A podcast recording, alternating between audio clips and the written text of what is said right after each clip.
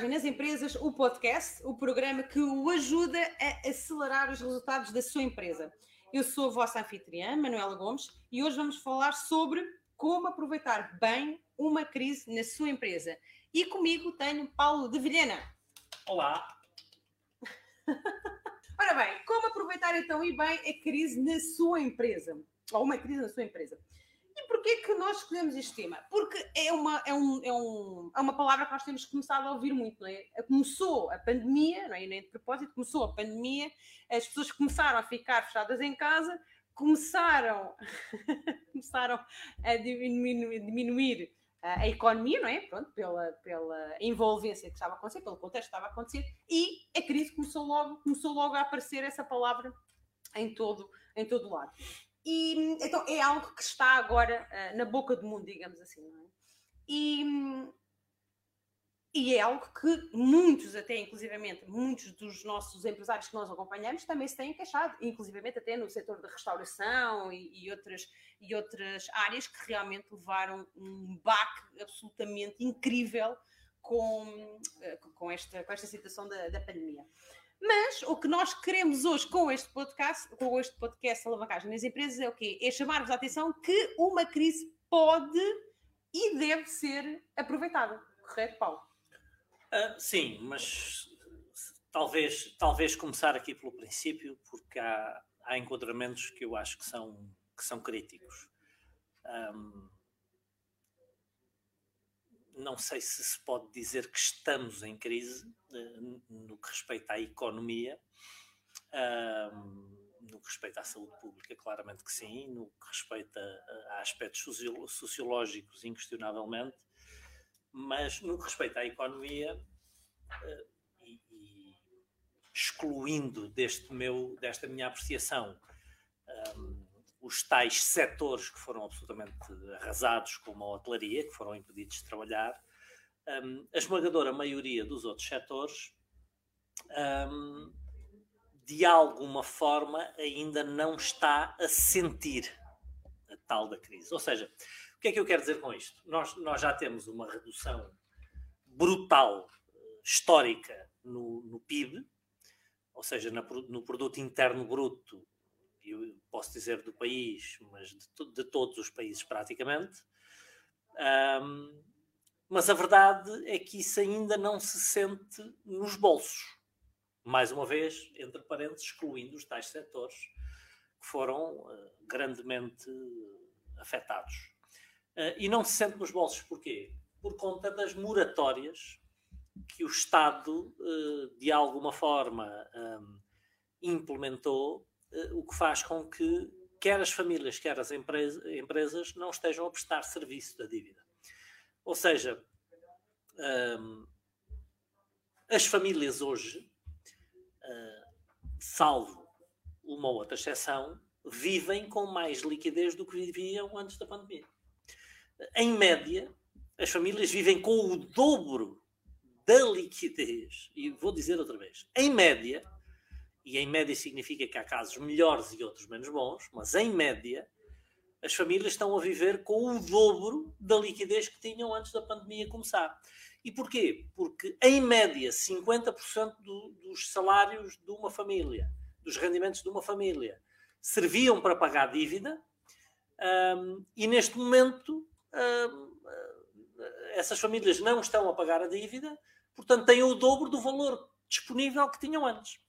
Uh, e essa é uma das razões das popularidades eh, dos governos, não é? É que não, a barriga está cheia, nós temos dinheiro, então parece que está tudo bem. As pessoas olham para a conta bancária, não é? E, e têm mais do que tinham antes. Portanto, consomem mais, gastam mais, uh, uh, contraem dívidas maiores muitas vezes, porque neste momento há muito mais liquidez do que havia antes a nível do consumidor final. Mesmo nas empresas, há muitas empresas que têm a sua tesouraria equilibrada exatamente porque não estão a fazer face às dívidas que contraíram. Então, eh, nós sabemos que temos empresas, muitas, nomeadamente nas PME, que já contam com determinados valores de dívidas e, e, em muitos casos estão a pagar apenas juros sobre as dívidas, no caso das contas correntes calcionadas, um, e que estão simplesmente um, e contam simplesmente com esses valores como se fosse um custo fixo mensal. E esse custo fixo desapareceu.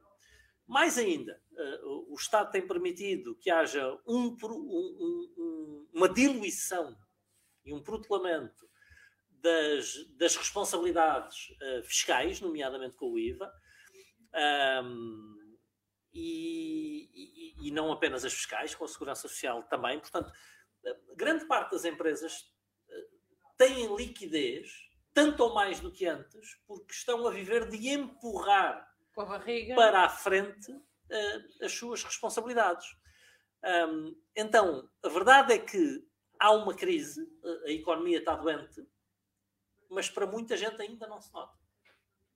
Quando é que se vai começar a notar? Quando pararem as moratórias? Vai-se começar a notar quando pararem as moratórias e por isso é que o Estado, a cada seis meses, tem empurrado as moratórias mais para a frente. Não é? Porque eles nunca Portanto, mais... vai quando acabarem as moratórias e mais à frente, quando acabar a possibilidade de diluirmos as responsabilidades fiscais e relacionadas com, com e legais com a segurança social, das diluirmos no tempo.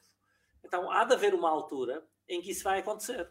Uh, mais ainda, é que todas estas coisas representam um custo para o Estado. As moratórias representam um custo para o Estado, porque não são os bancos, Exatamente. como entidades privadas, com acionistas privados, que vão assumir esse custo. O Estado vai ter que, de alguma forma, contribuir para que os bancos tenham capacidade de fazer isto. Um, os benefícios fiscais. E, e, todos estes benefícios fiscais, em rigor, uh, somos nós que os vamos pagar. Uh, é inevitável porque já a Margaret Thatcher dizia isto e às vezes parece que as pessoas se esquecem. Não há dinheiro do Estado. Não há dinheiro público. Não há orçamento de Estado. Porquê? Porque o dinheiro do Estado, o dinheiro público, o orçamento de Estado, é uh, o dinheiro das pessoas. É o dinheiro do contribuinte. É, é o dinheiro de todos nós. É, é o dinheiro que vem dos nossos impostos. Então, quando o Estado começa a ter que financiar todas estas coisas, como veio a fazer no último ano e meio, uh, é de uma ingenuidade tremenda nós acharmos que não somos nós que vamos pagar esta conta. Porque é óbvio que somos nós que vamos pagar esta conta. E como é que vamos pagar esta conta? Com, com, com, com impostos. Um, e, e, uns veem-se, outros não se veem. Nós temos o, o, o, barril de petróleo, se eu não estou em erro, atingiu o máximo histórico em 2008. Hum. Se eu não estou em erro, de memória, uhum. 2008 um, hoje é incomparavelmente mais barato do que o petróleo de 2008. Mas estamos a falar de, de mais de 30% abaixo do valor do petróleo de 2008. Uhum. Mas nós estamos a pagar a gasolina e o gasóleo, mas incomparavelmente mais cara do que pagávamos em 2008. Nós, em Portugal, Sim. estamos perto de ter o combustível mais caro do mundo. Uh, e porquê? Porque é um imposto que não se vê tanto. Exatamente. Uh, um, então, e a própria eletricidade também. Então uh, acaba por haver aqui impostos que nós vemos e que são diretos um, e, e, outros que nós não nos apercebemos que são impostos sobre o consumo e, e que afetam tanto os particulares como as empresas, não é? Então, mas uh, isto, é o dizer contexto, o quê? não é? Isso é o contexto que estavas a dizer. Nós é? acreditarmos que não somos nós que vamos pagar esta crise, que alguém vai pagá-la, que não somos uhum. nós, é, é de uma ingenuidade tremenda. Então, um, já há crise, mas não se vê. Então, esta é a primeira coisa que nós temos que, que perceber: é que uh, seria talvez de, de, altamente previdente que as empresas, e, e estou a dizer as empresas, porque tendencialmente nós aqui não falamos claro. com particulares, falamos para empresas, mas os particulares também, que se preparassem para um, o fim das moratórias, para o fim da diluição das nossas contribuições um, sociais. Porque nessa altura, uh, nessa altura, um, a coisa pode piar um bocadinho mais fino. Uh, mais ainda, uh, o aumento na poupança neste período em que as pessoas tiveram mais liquidez não é relevante. É ligeiro, mas não é relevante. Ou seja, as pessoas nem aproveitaram este ano e meio, pelo menos, que vamos ter de, menor, de menores encargos, para reunir alguma liquidez, para fazer um bocadinho de poupança, para prepararem uma fase mais difícil que virá a seguir. É dos poucos invernos que nós conseguimos ver à distância que o inverno vai chegar. Uh, invernos económicos. Um, e a esmagadora maioria das pessoas não se está, não está a preparar para isso. Mais ainda, é que nós já temos o, o, o desemprego nesta altura em níveis uh, históricos. Um, só que essas pessoas também estão com, com subsídio de desemprego. Então, se, se, todas as minhas dívidas baixaram e eu estou a receber subsídio de desemprego, eu continuo a ter mais dinheiro do que tinha antes. Então, salvo raras exceções, há um aumento aqui de liquidez. Agora, quando é que o, desemprego depois vai diminuir? Ou seja, quando é que o emprego recupera? Quando é que a economia volta a crescer? As previsões mais uh, otimistas, que são sempre as, as governamentais, apontam para 2023 só para recuperar os níveis de 2019. Antes da pandemia. Antes da pandemia. Ora, eu não acredito. Tá? Eu acho que essas são altamente otimistas, são quase ingenuamente otimistas talvez a gente tenha que se preparar para recuperar os níveis de 2019, se calhar lá para 2025. Um, agora, isso traz ameaças, mas traz oportunidades, como tudo na vida. Exatamente. Então, esse enquadramento acho que é necessário. Sim, e, e, este enquadramento também acaba, acabaste já por também dar aqui alguma solução, né, que era dos empresários, se, ou as empresas se precaverem para, para fazer, fazer face é? a este inverno, tu disseste, e muito bem, um inverno económico que a gente está a ver que está a chegar, não é? é já, já temos tido muitos sinais de que realmente está a chegar, mas e quando existe uma crise que nós não vemos? Ou seja, quando um empresário é mesmo apanhado de surpresa, embora esta realmente também tenha sido uma crise que nós... Não, é, é igual, porque esta também nos apanhou de surpresa. Esta deu-nos foi tempo para que nós pudéssemos corrigir algumas das coisas que nós estávamos a fazer bem. Uh, uma das coisas que eu quase sempre uh, digo é que as crises, um, de uma forma geral e em regra, não nos criam problemas. Uh, mas mostram-nos os problemas que nós já tínhamos e que nós não víamos. Ou seja, em rigor, o que é que faz uma crise? expõe fragilidades que as empresas já tinham. Um, vulnerabilidades que as empresas já tinham e que não se viam por força do crescimento da economia. É tal história, quando a maré sobe, eh, tende a subir tudo porque estamos todos dentro da mesma água. Eh, mas como diz Warren Buffett, quando a maré desce, e o Helder até já partilhou isso aí, tende a ver-se quem estava a nadar nu. Um, e portanto aqui também é, é, é, quando aparece uma crise que as nossas vulnerabilidades e as nossas uh, fragilidades que já existiam um, são colocadas, são expostas, são, são colocadas à vista. Um, então, a, a, acho que a primeira coisa que nós temos que fazer é prestar atenção a essas vulnerabilidades, é prestar atenção a essas fragilidades, é, é prestar atenção a esses aspectos. Porque, em rigor, o que é que a crise faz? A, crise dá-nos uma oportunidade de, de corrigir essas coisas, de reforçar essas coisas. Ah, nós tendemos a não gostar de crises, uh, porque são duras uh, e nos fazem mal. Não, não nos fazem mal, desculpa, são duras, são, são, são agressivas e muitas são vezes, são é? muito desconfortáveis. Um, mas a verdade é que se isto foi inventado com crises é por alguma razão.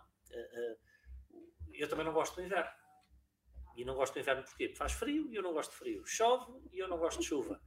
E, e, e, faz vento também. Eu percebi há uns anos que também não gostava de vento. Uh, um, não gosto nem de frio, nem de vento, nem de chuva. São coisas que eu não gosto. Uh, um, mas, mas há uma razão para o inverno existir. Uh, um, porque é importante. É importante que exista. Porque nós precisamos do frio do e nós precisamos da chuva e nós precisamos do vento. Porque senão não existiam. E faz parte de um ciclo que é necessário. Ou seja, eu não gosto disso. Não gosto desse momento. Mas é um momento que faz falta. É um momento de limpeza, é um momento de revisão é um reinício de um ciclo uh, e por alguma razão, a vida foi organizada assim em ciclos, não é? E, precisamos de um inverno para a seguir ter uma primavera. E, na nossa vida pessoal é a mesma coisa. Um, nós também não gostamos dos momentos de crise, dos momentos de crise emocional, dos momentos de crise relacional, dos momentos de crise financeira, dos momentos de crise na saúde. Eu já tive todos esses. Uh, alguns deles várias vezes. Uh, são momentos muito chatos. Ah, mas a verdade é que são os momentos em que eu tenho a oportunidade de rever as minhas vulnerabilidades e as minhas fragilidades e tornar-me uma melhor pessoa. Numa empresa não é diferente. São as crises económicas, que muitas vezes resultam em crises financeiras para as empresas, que nos dão a oportunidade de rever o que precisa de ser revisto um, para sairmos dessa crise mais fortes. Estatísticas dizem que em quase todas as recessões, 20 e tal por cento dos players de mercado em qualquer setor saem da, da atividade. São, são aqueles a rapaziada chama-lhes patos bravos, não é? Quando, quando o setor está em expansão, há uma série de empresas que chegam lá, quando o setor chega em recessão, há uma série delas que se viram. Um, são aqueles que aparecem para, para surfar a onda quando a onda está boa, mas quando a onda não está boa, vão à procura de outra onda. Uh, e, são as empresas que de facto são menos estruturadas e que não estão prontas para aguentar uma crise. Ora, quem estava melhor estruturado e que está pronto para aguentar uma crise, e mais ainda, que aproveita a crise para fazer o seu trabalho, normalmente sai de uma crise reforçado. E sai de uma crise reforçado não só porque reviu internamente a sua organização, a sua estratégia, os seus processos e tudo isso, até muitas vezes as suas estruturas de custos, um, mas também porque reforça a sua posição competitiva passando a servir os clientes que eram servidos pelos concorrentes que, entretanto, saíram do mercado eh, e que já não estão cá. Ou seja, a crise, eh, ou as crises, ou as recessões, eh, trazem escondidas oportunidades incríveis que nós temos que aproveitar. Muito bem. Um, aproveito também para relembrar que nós estamos abertos a receber as vossas perguntas sobre este tema, sobre este tema, está bem? Um, nós, nós, é só vocês mandarem os, as vossas perguntas, nós vamos tentar responder a todas, como vocês sabem, e, e, e coloquem aqui que nós, que nós vemos, ok? Nós já temos aqui alguns comentários, e, mas são comentários que de alguma forma não têm nada a ver com, com, o, que, com o que nós estávamos a falar. Portanto, estejam à vontade para me enviar as vossas perguntas, que nós teremos todo o gosto então em responder às mesmas. Ora, então estavas aqui a dizer que uh, quem está preparado para lidar com uma crise então sairá sempre reforçado, porque obviamente é uma oportunidade. Um, mas isto então também, e é engraçado que qualquer que seja o tema em que nós vamos, que nós vamos falando, não é? Eh, isto vai sempre de alguma forma também embocar, ou desembocar aqui na, na mentalidade do empresário, não é? Ou seja, na forma como o empresário tem de saber lidar com o que lhe aparece à frente, não é? Porque normalmente até é, é sempre aquela, aquela frase bastante conhecida, não é? Que não é o que te acontece, não é? Não é o que te acontece, é como é que tu reages ao que te acontece, não é? E nós vemos muitas pessoas que às vezes passam por uh, pessoas, empresários que passam pelas mesmas situações, um reage de uma maneira muito bem e outro, quer dizer, é a morte do artista, não é? É, eu, eu até gosto de usar uma palavra diferente, que é a palavra responder, a palavra resposta. Uhum. Porque a, a palavra reação já traz implícita a ideia de que é um comportamento condicionado. Uma reação é uma coisa que tende a ser irrefletida. Uma reação é uma coisa que tende a ser, tende a ser automática. Tende a ser aquilo que eu faço quando acontece um determinado estímulo. Uma resposta já implica ponderação já implica uma escolha, já implica o processamento de ideias e a escolha consciente daquela que nos parece a melhor alternativa. Então, enquanto há pessoas que reagem a estas coisas, há pessoas que respondem. Eu às vezes dou o exemplo dos os, os patos não podem responder. E porquê é que os patos não podem responder? Porque os patos não têm capacidade de processar ideias.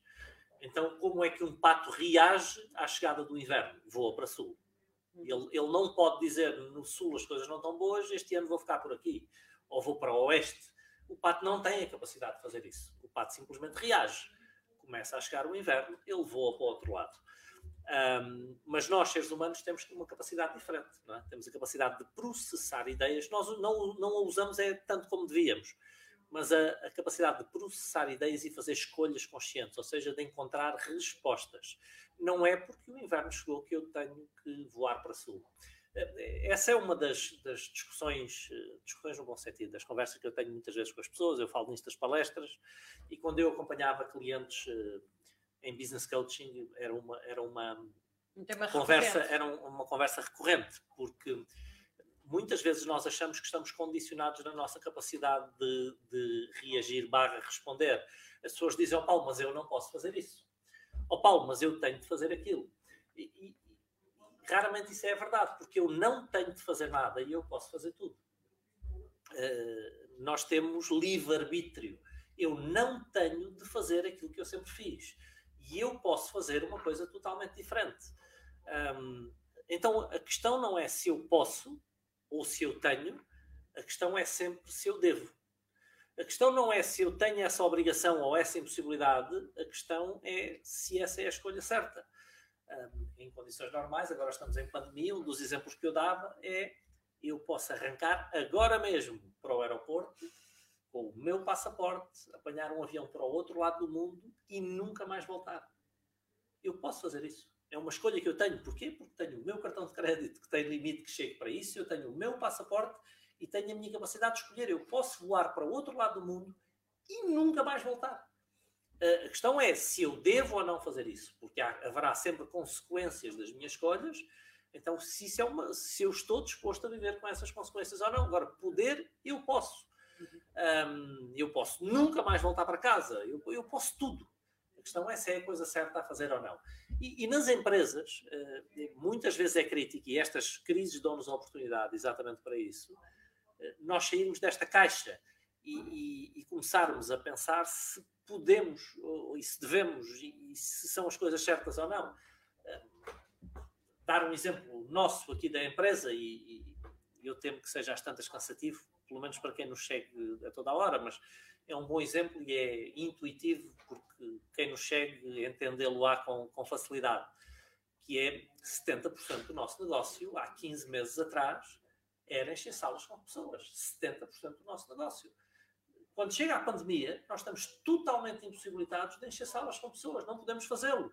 E não sabíamos durante quanto tempo. Exatamente. E tínhamos 25 pessoas na nossa estrutura, na nossa equipa, 25 pessoas. Então, há muitos anos que eu sabia que o caminho desta empresa passaria por eu sair dos palcos e por eu abandonar os palcos. Eu tenho falado nisso, eu tenho notas de 2009 no, nos meus cadernos, de 2009, onde eu já planeava fazer isso, onde eu já desenhava, onde eu já projetava, onde, onde, onde eu já escrevia isso. Mas depois havia aquela coisa do eu não posso.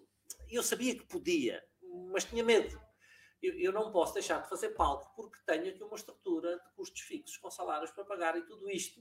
E, e eu tenho que arranjar maneira de fazer isto funcionar enquanto faço palco.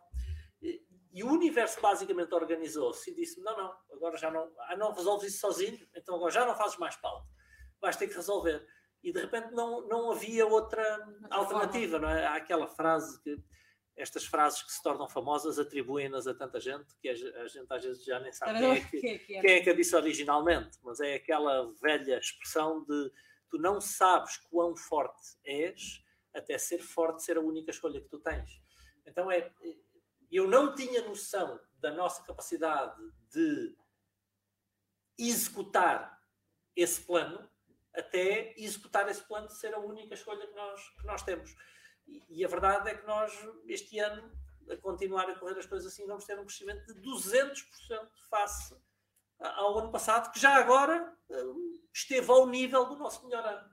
Uh, mesmo sem trabalhar três meses. Então, nós no ano passado, só no último quadrimestre, conseguimos recuperar três meses sem faturação. Um, este ano cresceremos provavelmente 200% face ao, aos nossos melhores anos e tudo isto, afinal, sem fazer palco. Então, não apenas era possível, como era altamente desejável. Eh, o nosso negócio depender da minha hora de trabalho no palco era extremamente pernicioso porque não tínhamos alavancagem. Exatamente. Não é que é aquilo que eu ensino, eu sabia, mas faltava capacidade emocional de tomar a decisão. É como é que eu faço isto com estes salários todos para pagar? Era a tal coisa de eu ensinar às pessoas que elas têm sempre escolha, e eu sabia que tinha escolha, não tinha era coragem de assumir a escolha, que era não, isto é a coisa certa. Vamos abandonar o palco e vamos em frente. Havia um risco associado. Havia. E o risco tem que ser sempre ponderado. O universo organizou-nos para não nos deixar uh, condicionar por esse risco, em rigor. Ora bem, já temos então aqui algumas perguntas e alguns comentários. Começamos com o Luís, que está nos a assistir no YouTube e que diz que. E no Rio de Janeiro. E no Rio de Janeiro, muito bem, já conheces em dizer que as crises nos fazem refletir naquilo que não queremos acreditar que pode vir a, a ocorrer. É, talvez a gente possa fazer até um podcast sobre risco. porque eu, eu falei muito sobre risco há, há 15 meses atrás, quando, quando, ah, sim, quando, quando, começou, quando começou a pandemia, e eu fiz duas ou três intervenções sobre risco, mas desde aí não voltei a falar sobre risco. E no, na decisão económica, já que na nossa na decisão, nas decisões do dia a dia nós, nós não pensamos no risco de uma forma tão sistémica, mas pelo menos na decisão económica, uma das principais uh, questões que tem que ser ponderada é a questão do risco, exatamente. Eh, quando eu tomo uma decisão, quais são as consequências de segunda linha que podem ocorrer dessa decisão? Quais são os riscos?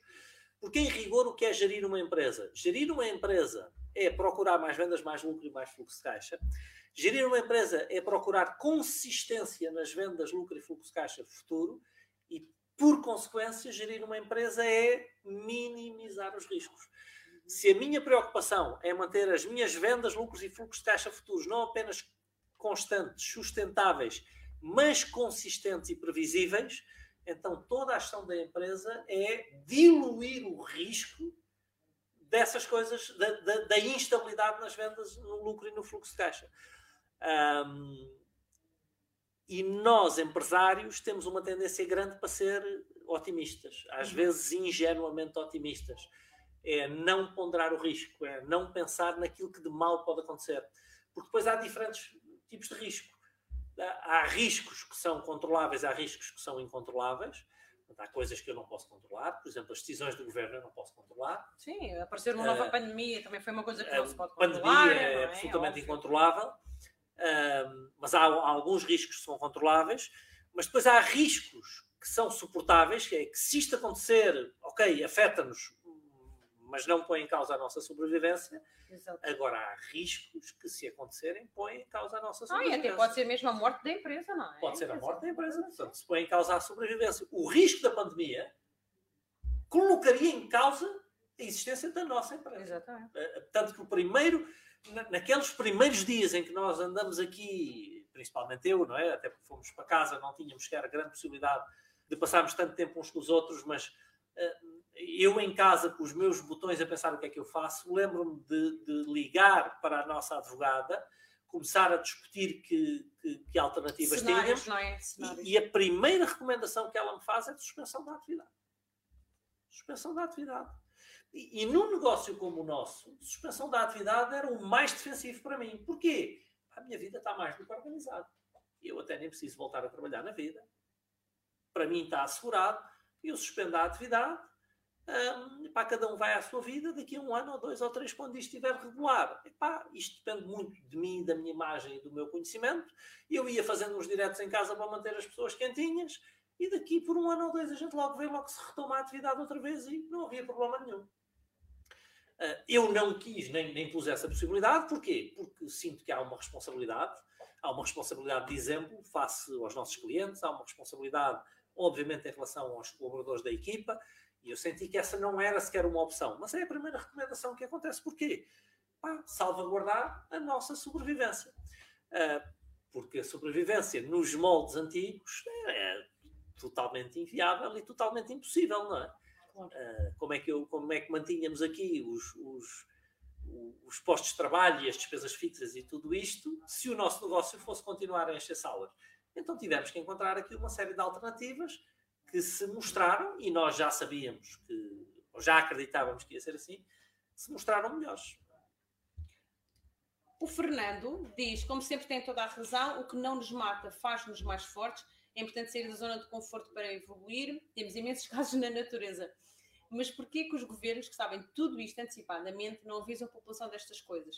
Já sabe quem vai pagar a fatura. Oh, oh Fernando, em primeiro lugar, embora seja elogioso para nós, uh, nós estamos longe de ter sempre razão. E todo o tempo. Oh, Fernando, aqui entre nós, que ninguém nos ouve Exatamente. e que isto nem vai ficar gravado nem em podcast, eu tenho razão, eu, falta-me razão muito mais vezes do que as vezes em que tenho razão. Eu engano-me muitíssimo mais do que acerto. Um, a, a, todos os níveis. Então eu, eu não me coloco, não me arvoro a essa presunção de ter razão sequer a maior parte das vezes. Eu engano-me constantemente. A, a nível económico, um, a minha preocupação é uh, não, nem sequer é de acertar sempre, é de minimizar os erros, e daí a questão da ponderação do risco que nós falávamos antes, mas acima de tudo, de ir afinando o caminho à medida que o vamos fazendo. Agora, são muitas mais as vezes que não acertamos do que aquelas em que acertamos. E deixa-me até. Um, ah, desculpa. Não, como acabar a resposta ao comentário do Fernando, a questão dos governos. Então, mas antes disso, posso só dizer, posso dizer uma coisa que é para complementar isto, ah, nós erramos mais do que acertamos. Porque eu acho que também é importante, se calhar, este ponto de vista, que é, uh, quando nós terminamos uma campanha, ok? Por exemplo, aqui na área do marketing, o que nós fazemos é, nós fazemos o que chama o debriefing, ou seja, nós sentamos todos, não é? E uh, vamos colocar uma, e fazemos uma lista exaustiva daquilo que nós achamos que não correu tão bem. Fazemos uma avaliação daquilo que. Do que correu bem. Da, da, forma como a campanha funcionou e, e, aquilo que temos que mudar na próxima campanha. Exatamente. E o que acontece é que de campanha. E isto acontece campanha... a cada sete semanas, só para as pessoas saberem. Exato. A cada sete semanas. Ou seja, então de sete em sete semanas nós temos sempre uma, uma folha, não é só uma folha A4, mas esta especificamente é apenas uma folha A4, em que nós temos tudo aquilo que correu bem e aquilo que não correu bem e que vamos fazer diferente. Então, esse um, sair da zona de conforto, nós também o fazemos aqui regularmente e com, sempre com foco para, para melhorarmos. A questão governos. dos governos, que, e que sai aqui talvez até um bocadinho da nossa, do nosso espectro habitual de, de opinião, mas eu de vez em quando gosto de falar nisto também, hum, é, é, importante que nós tenhamos noção, uh, até para podermos decidir com melhor consciência, de que os partidos políticos, não são os governos, os partidos políticos, mentem-nos conscientemente. Tá? Mentem-nos em consciência. Porque se nos dissessem a verdade, nós não votávamos neles. Pessoal, e isto não é aqui um, uma daquelas frases para ter impacto, esta é a pura realidade. E eu tenho conversado com vários governantes que fazem parte do meu círculo de relações. Eles mentem-nos em consciência, porque a esmagadora maioria das pessoas um, não decide uh, racionalmente, decide emocionalmente. As pessoas são de esquerda ou de direita, como são do Benfica, do Porto ou do Sporting. Uh, e, e, as pessoas votam naquele que lhes mostrar que a vida vai ser melhor.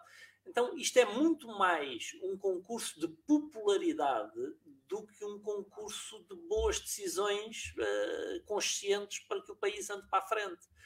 Uh, eu, eu, não vou dar exemplos para não correr aqui o risco de, de, de, estar a levantar polémica entre as pessoas que gostam mais de um lado ou gostam mais do outro. Uh, mas é crítico que nós tenhamos noção disso. Nós não votávamos neles se eles falassem verdade. É óbvio que eles nunca nos vão dizer que as coisas vão ser piores. Eles vão sempre dizer que as coisas estão boas e que são melhores do, do que são porque eles gerem a sua popularidade junto do povo. E quanto melhor as coisas parecerem, mais populares eles são. O que fica para depois, uh, os que vierem a seguir pagarem a conta, isso já não é problema deles. O, o, que interessa é que a gestão deles seja uma gestão popular. E se aparecer algum que diz, não, não, eu vou fazer a coisa certa e a gente vai ter que apertar o cinto e vai ter que cortar, esse fulano uh, vai ser odiado para o resto da vida porque ninguém quer o fulano que nos faz a vida difícil. Não foi ele que fez, ele só limpou a porcaria dos outros para que o futuro possa ser melhor, mas há de ser odiado para sempre. E sempre muito mal recordado e, nos e, e, e olha, não vou dar exemplos para não acontecer. O Helder pergunta: do que tem visto é necessário uma disciplina financeira férrea por parte do investidor no movimento constante de contenção de recursos. Por outro lado, ao gestor, exigem-se resultados imediatos e, por isso, a maximização da utilização de, dos recursos da empresa.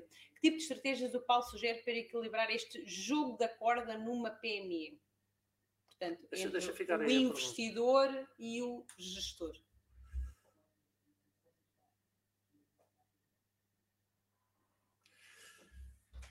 Um,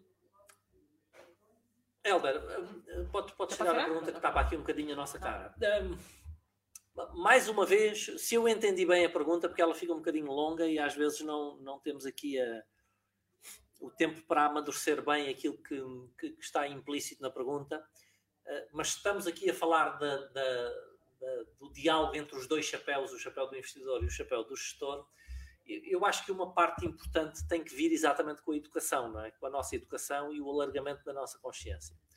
Porque a verdade é que no mercado financeiro nós também temos uma gestão de popularidade, exatamente como estávamos a falar em questão à, no, que, no que concerne à política. A verdade é que também o investidor é muitas vezes movido com interesses de curto prazo uhum.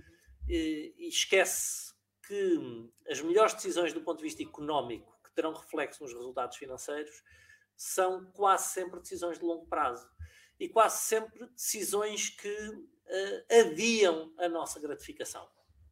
Uh, Dar-vos um exemplo. Se uma empresa retiver lucros durante um ano e não pagar dividendos porque quer reinvestir esses lucros no seu crescimento futuro, isso é uma boa medida uh, do ponto de vista da gestão e da governança corporativa.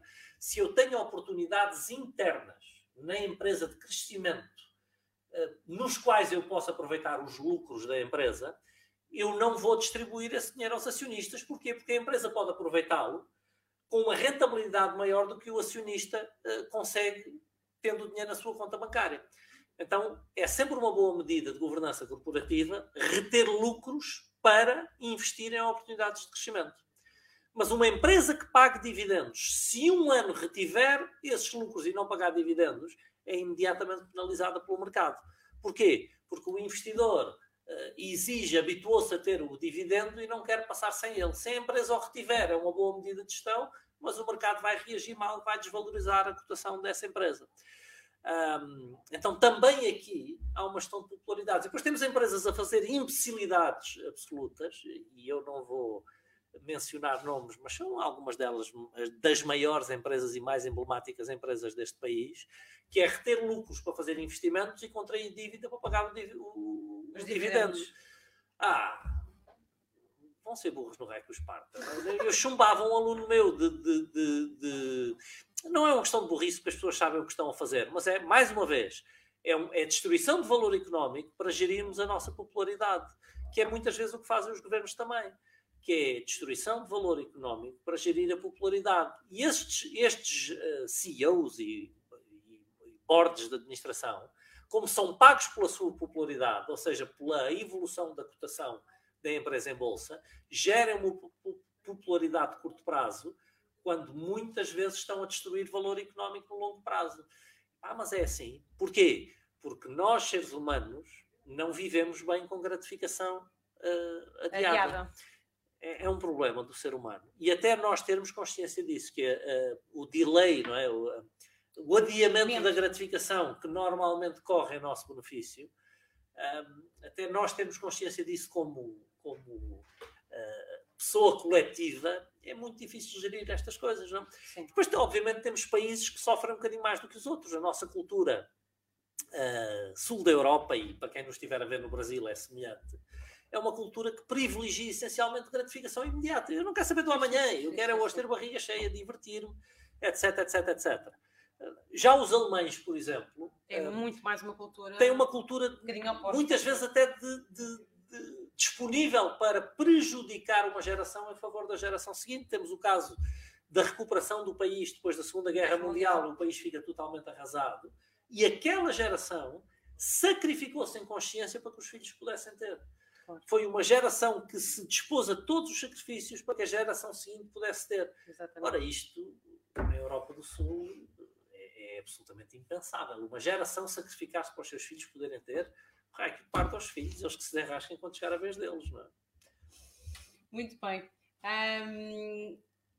Uh, temos aqui também só um último comentário, mas tem a ver com, com a relação do, do desemprego, que são, são efetivamente desafios que algumas empresas têm. O Pedro Pimentel diz que em relação ao desemprego no seu setor de atividade não consegue contratar, aliás, nem pessoas de outras áreas queiram aprender algo novo.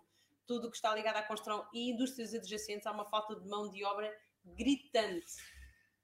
É, Pedro, de facto, eh, nós ficamos, nós hoje achamos que somos pessoas importantes.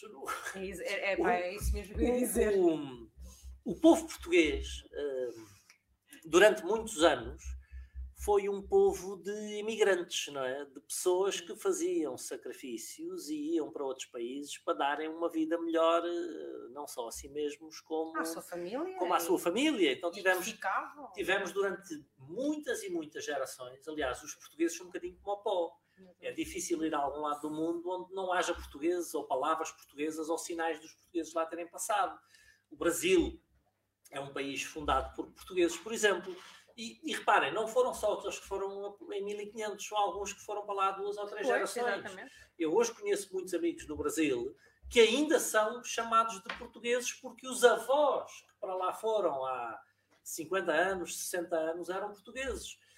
Ou seja, eh, o centro da Europa tinha imensos portugueses. O Luxemburgo ainda hoje tem 30% de população ativa é, portuguesa. França, Alemanha. França, Alemanha. Paris é a segunda cidade do mundo com mais portugueses a seguir a Lisboa. Tem mais portugueses Paris do que tem o Porto. Uh, ou seja, sempre fomos um país de imigrantes. E o português ia para fora fazer os trabalhos que as pessoas desses países não queriam fazer.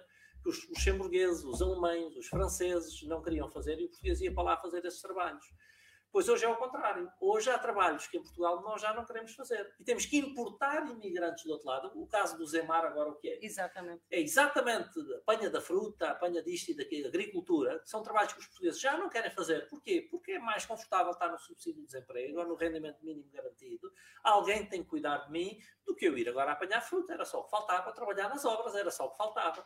É? São trabalhos físicos, trabalhos fisicamente duros é pá, que se lixe, eu quero comer a não, fruta, mas vem alguém de Marrocos para apanhar. Para apanhar claro. Então, eh, nós deixámos de querer fazer, não é? Achamos, achamos hoje que já não temos que nos sujeitar a determinadas tarefas e deixámos de as querer fazer. E então temos que importar mão de obra eh, enquanto temos um desemprego galopante neste país. Sim, sim. E depois eu acho que também as pessoas também têm aqui uma, uma noção muito errada que sendo licenciados, e eu vejo isso muito pelos, pelos meus amigos e não só, que sendo licenciados vão uh, receber mais dinheiro do que eventualmente se calhar um eletricista. E as pessoas não têm noção quanto é que um eletricista e uma pessoa nas obras ganha. É que não têm noção mesmo. As pessoas querem ser pagas pelas suas habilitações e pela sua antiguidade, em vez de serem pagas pelo valor que colocam na sua hora de trabalho. Sim, pelos resultados. é isso mesmo.